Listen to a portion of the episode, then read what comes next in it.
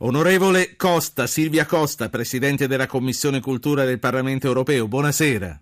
Buonasera, grazie della, grazie della a lei. telefonata. Grazie a lei di essere con noi. Lei si trova a Strasburgo in questo momento. Sono a Strasburgo in questo momento. Quindi non a Bruxelles, ma non in una Bruxelles, città ma... sotto pressione. l'abbiamo lasciata, io sono stata a Bruxelles fino al giovedì precedente al venerdì tragico di Parigi, si immagini, quindi sentiamo questa... questa Strasburgo, insomma, questa- la bellissima Strasburgo è una città sotto pressione oggi. Ma sicuramente sì, già abbiamo visto il cambio già negli arrivi, nei viaggi, anche per noi parlamentari, assolutamente si capisce che la situazione è cambiata, che dobbiamo essere tutti consapevoli che è in gioco qualcosa di molto importante, Sì. di molto grave. Silvia. Costa, 70 anni dopo la fine del nazifascismo, stavo riflettendo a questo oggi sì. eh, mentre preparavo la sua intervista, 70 anni dopo la fine della seconda guerra mondiale noi apparteniamo a quella generazione che ha vissuto in Sì. pace ogni giorno della sua vita, ma ciò che sta accadendo adesso, vedere la capitale europea, Bruxelles, come oggi ci dimostra che la pace e la libertà non sono conquiste che durano per sempre. Diciamo che ogni generazione deve riconquistare valori, diritti e anche benessere, in questo caso di, di- e anche condizioni di pace e, e di capacità anche di, dire, di conservarla e di gestirla.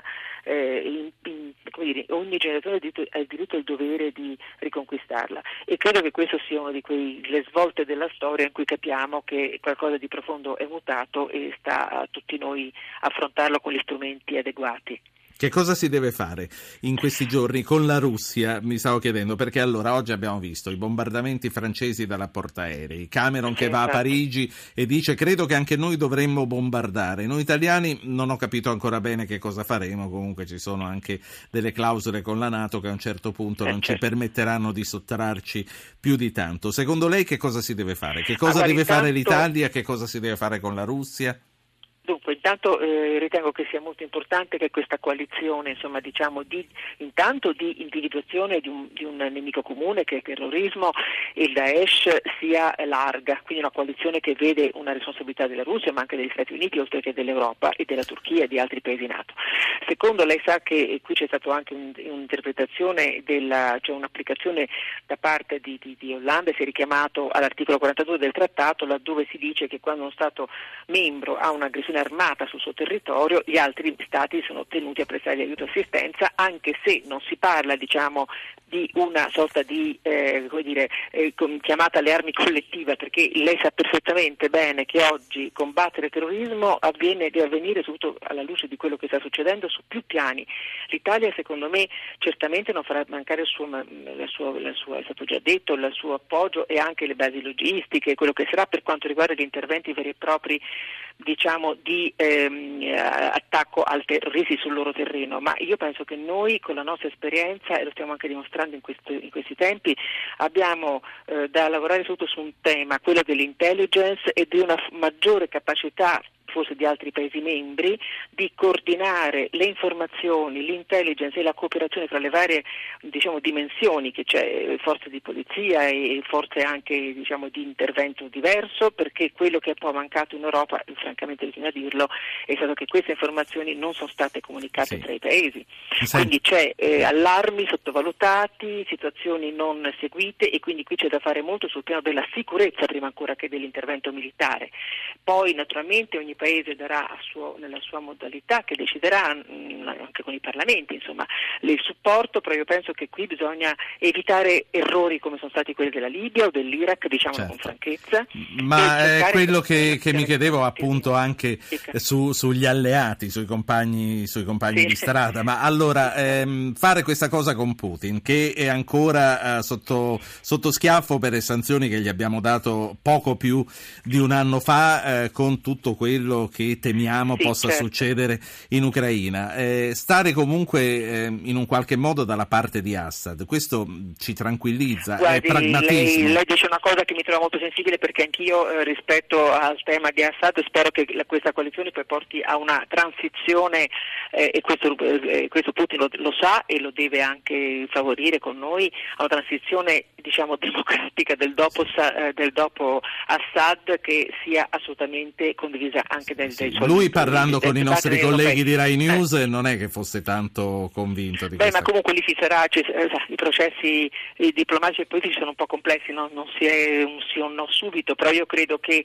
eh, allora, adesso credo che sia saggio, eh, l'altro giorno ho sentito Prodi, condivido perfettamente quello che diceva, oggi è saggio capire che c'è un fronte comune che è contro il terrorismo eh, per rafforzare la sicurezza e per rafforzare anche la difesa della, dell'Europa e anche per tagliare diciamo così, i punti, ma anche quel brodo di cultura che c'è anche nelle nostre città, diciamo pure, no? rispetto al fondamentalismo, radicalizzazioni e predicazione fra i giovanissimi. Se lei pensa che questi ragazzi, metà di loro aveva il, il passaporto eh, europeo, francese o belga, questo ci, ecco. ci, dice che dobbiamo lavorare su più. Su un, più, paio, un paio, di domande e poi la certo. saluto. A proposito di brodo di cultura, lei eh, divide la sua vita tra Bruxelles, Strasburgo e Roma. Quali sono sì. le differenze fra l'emarginazione nelle, perifer- nelle periferie francesi, in quelle belghe e la nostra?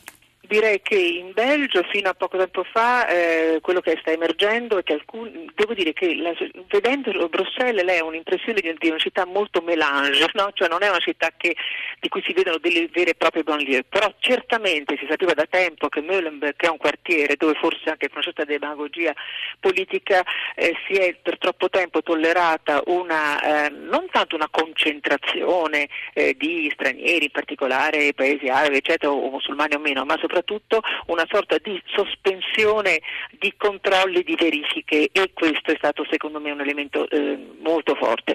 Mm, in, in Francia, eh, e credo che questo elemento mh, mm, è invece più presente, in Francia abbiamo visto anche nelle banlieue parigine, penso alle insegnanti di Saint-Denis che dopo i fatti di Charlie Hebdo hanno detto se noi ci sentiamo responsabili perché chi è morto, cioè, quei giornalisti uccidi sono nostri fratelli, ma chi ha colpito ecco. sono nostri figli.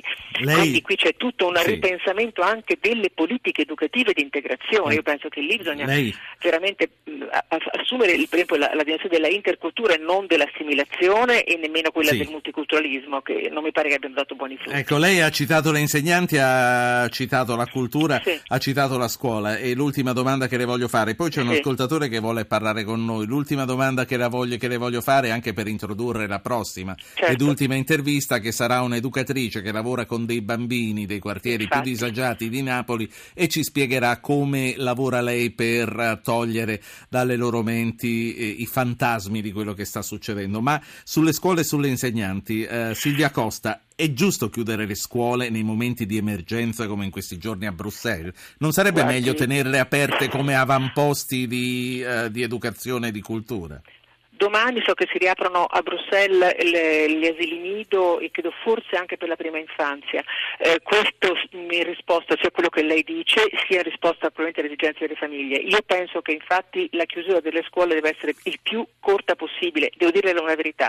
In Italia abbiamo avuto terrorismo, abbiamo avuto eh, gravissimi attentati anche alla democrazia nel nostro paese, ma forse noi siamo per questo più attrezzati, non abbiamo parlato di guerra ma di attacco terroristica, abbiamo cercato di mantenere sempre la sì. vigilanza ma tenendo aperte le, le, le, scuole, in questo caso l'università. Quindi io penso che su questo bisogna che il, il governo belga insomma, adatti rapidamente queste regole prima, eccezionali alla, alla sì. vita quotidiana. Prima, Una prima, soltanto, sì. voglio dire che per esempio è importante, noi domani approveremo, mm, dopodomani qui a, Bruxelles, a Strasburgo, una importante risoluzione su un altro tema che è importantissimo, che è il diritto all'educazione dei bambini che in questo momento sono migliaia, cioè migliaia profughi nei vari, nei, nei vari campi giro, profughi in giro per il Medio Oriente, la Nord Africa, Libano, eccetera, ma anche quelli che sono da noi. Cioè delle, mm, si, si, definirà che dobbiamo destinare almeno il 4% rispetto al 2% attuale di tutti gli aiuti umanitari all'educazione. Lei capisce quanto è importante, certo. anche alla luce di quello che è avvenuto, che noi manteniamo questo alto livello di accoglienza anche educativa per dare una prospettiva anche integrazione subito, non aspettare il secondo tempo. Ecco, prima che lei se ne vada vorrei che ascoltasse sì, certo, con me quello che ci dice Walter da Carbonia, poi la restituisco alla plenaria di Strasburgo. Walter, buonasera. Eh, buonasera a tutti, complimenti. Mm, volevo chiedere questo, a me ha colpito molto il discorso che ha fatto ultimamente il Presidente Mattarella dove ha parlato dell'importanza della cultura, della formazione culturale, eh, e poi volevo chiedere una cosa, mm, quando gli immigrati italiani andavano all'estero si parlava soprattutto inizialmente di inserimento e poi di integrazione. Ecco, volevo chiedere appunto alla signora Costa sì. eh, se anche questo si può parlare anche degli stranieri che vengono in Europa, eccetera. Si deve parlare subito di integrazione o sarebbe meglio parlare prima dell'inserimento? Sì, io, io fatico, fatico, abbastanza a distinguere i due concetti, anche se capisco che sono due concetti distinti. Walter, grazie. Io, antici- mi faccio salutare la prossima e ultima ospite che è eh, Rachele Furfaro di Napoli, e, mm, alla quale chiederò poi una valutazione anche a lei perché è una persona che sta su queste cose. Buonasera, eh, Presidente Furfaro. Eh, sì, buonasera a tutti. Allora, Silvia Costa, per finire, le chiedo una risposta allora, sintetica. Io penso che in, sì, integrazione significa naturalmente non assimilazione alla nostra cultura, ma significa che si deve cercare un terreno di confronto e anche di costruzione di valori comuni pur partendo da diversità culturali o religiose. Questo penso che sia fondamentale. La cosiddetta laicité francese, lo dico con molta franchezza, talvolta ha lasciato fuori dalle porte della scuola o anche dallo spazio pubblico la possibilità di essere come persone intere nel confronto con l'altro e si è diventati forse anche per questo un po' preda di fondamentalismi eh, diciamo sostanzialmente ignoranti perché non c'è dentro anche un dato culturale ma soltanto una radicalizzazione della fede che poi è stata strumentalizzata. Quindi io penso che invece assumere le persone con le loro identità, rispettarle ma naturalmente costruendo insieme dei ponti è fondamentale. Quindi vengano qui per rispettare le nostre leggi ma siano portatori di una ricchezza aggiuntiva anche per noi. Noi dobbiamo essere impermeabili, noi dobbiamo essere permeabili, non impermeabili a ciò che ci portano, purché rispettino le nostre leggi, purché sappiano sì. che in Italia... Leale. Questo è per un Grazie. fatto leale formativo. Grazie, Grazie Silvia lei, Costa. Complimenti.